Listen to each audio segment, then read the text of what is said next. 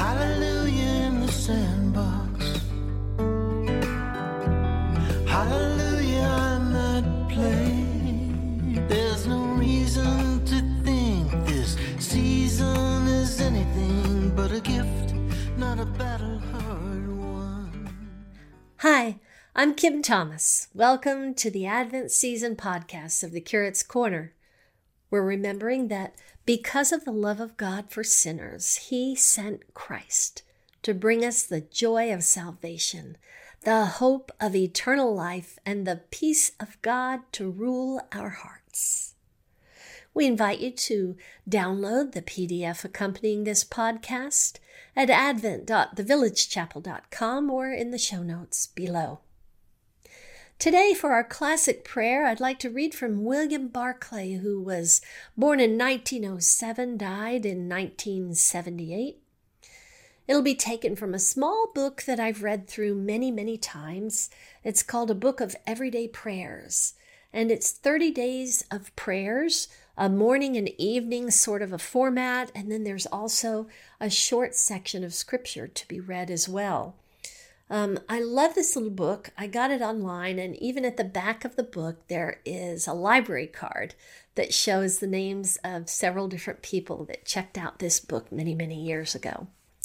But William Barclay has put together these morning and evening prayers that are motivating and encouraging and stimulate my mind into prayer before the Lord.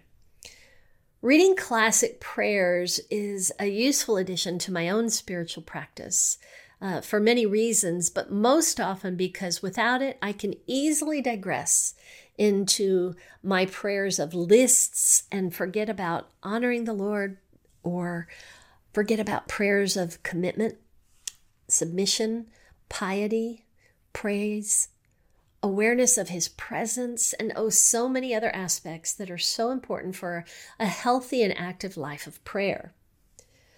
Barclay himself was ordained in the Church of Scotland and became a professor of divinity and biblical criticism there. While professor, he decided to dedicate his life to making the best biblical scholarship available to the average reader. He called himself a popularizer, or one called to communicate biblical scholarship to the everyday person and he told the story that John Wesley read all of his sermons to his maidservant, and if she didn't understand any of it, he would strike that part of it and rewrite it all over again. And I really appreciate this about him. It would be very easy to try to live a life of high scholarship and compete on an academic level, but to be able to communicate to the everyday person is a really high calling, I think, and I, I admire that about Barclay. Most of his works were, um, his most popular works were Bible commentaries for the New Testament, recently updated and now known as the New Daily Study Bible series. he wrote other books on the Gospels and Jesus. His goal was to make the figure of Jesus more vividly alive so that we may know him better and love him more. His wife said he was mostly deaf and that he could only hear a brass band with his hearing aid in. So, interestingly, he used that to his own benefit. When he was writing, he removed his hearing aid and totally focused and immersed himself in the work, fully concentrating on whatever it was he was writing. He said the hardest thing about writing was the first sentence, and so one must get at it and write that first sentence. I would say that's really true and writing that first sentence, even if it's not a good sentence, just get about writing it.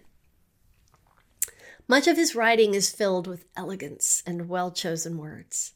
His commentaries are well researched and offer historical context, difficult to find elsewhere, and there's much to be valued in Barclay's writings, especially in particular for me in this small treasure. I'll read today from the eighth day of this morning prayer in William Barclay's book of Everyday Prayers. O God our Father, before we go out on the duties and the tasks of this day, we ask Thee to direct, to control, and to guide us all through its hours. Grant that today we may never for one moment forget Thy presence. Grant that we may take no step and that we may come to no decision without Thy guidance, and that before we act, we may ever seek to find Thy will for us. Be on our lips that we may speak no evil word.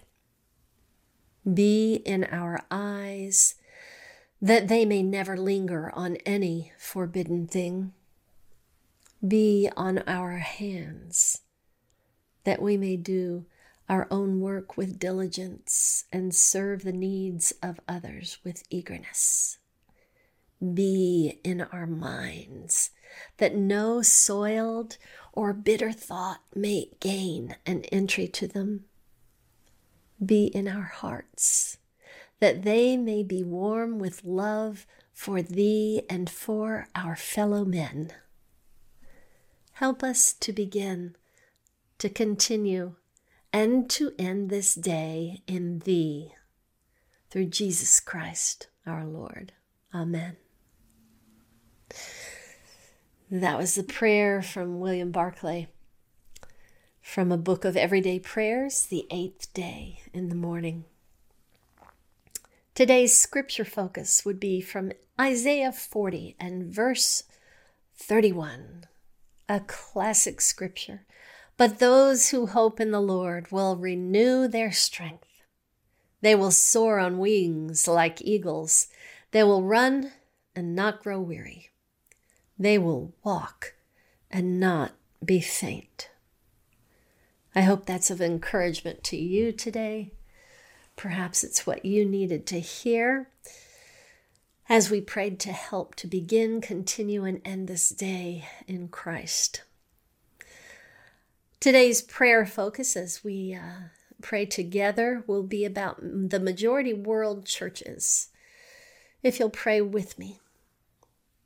Lord, we think today of the majority world churches who are in great need and who don't have the resources that we have um, to serve their local churches.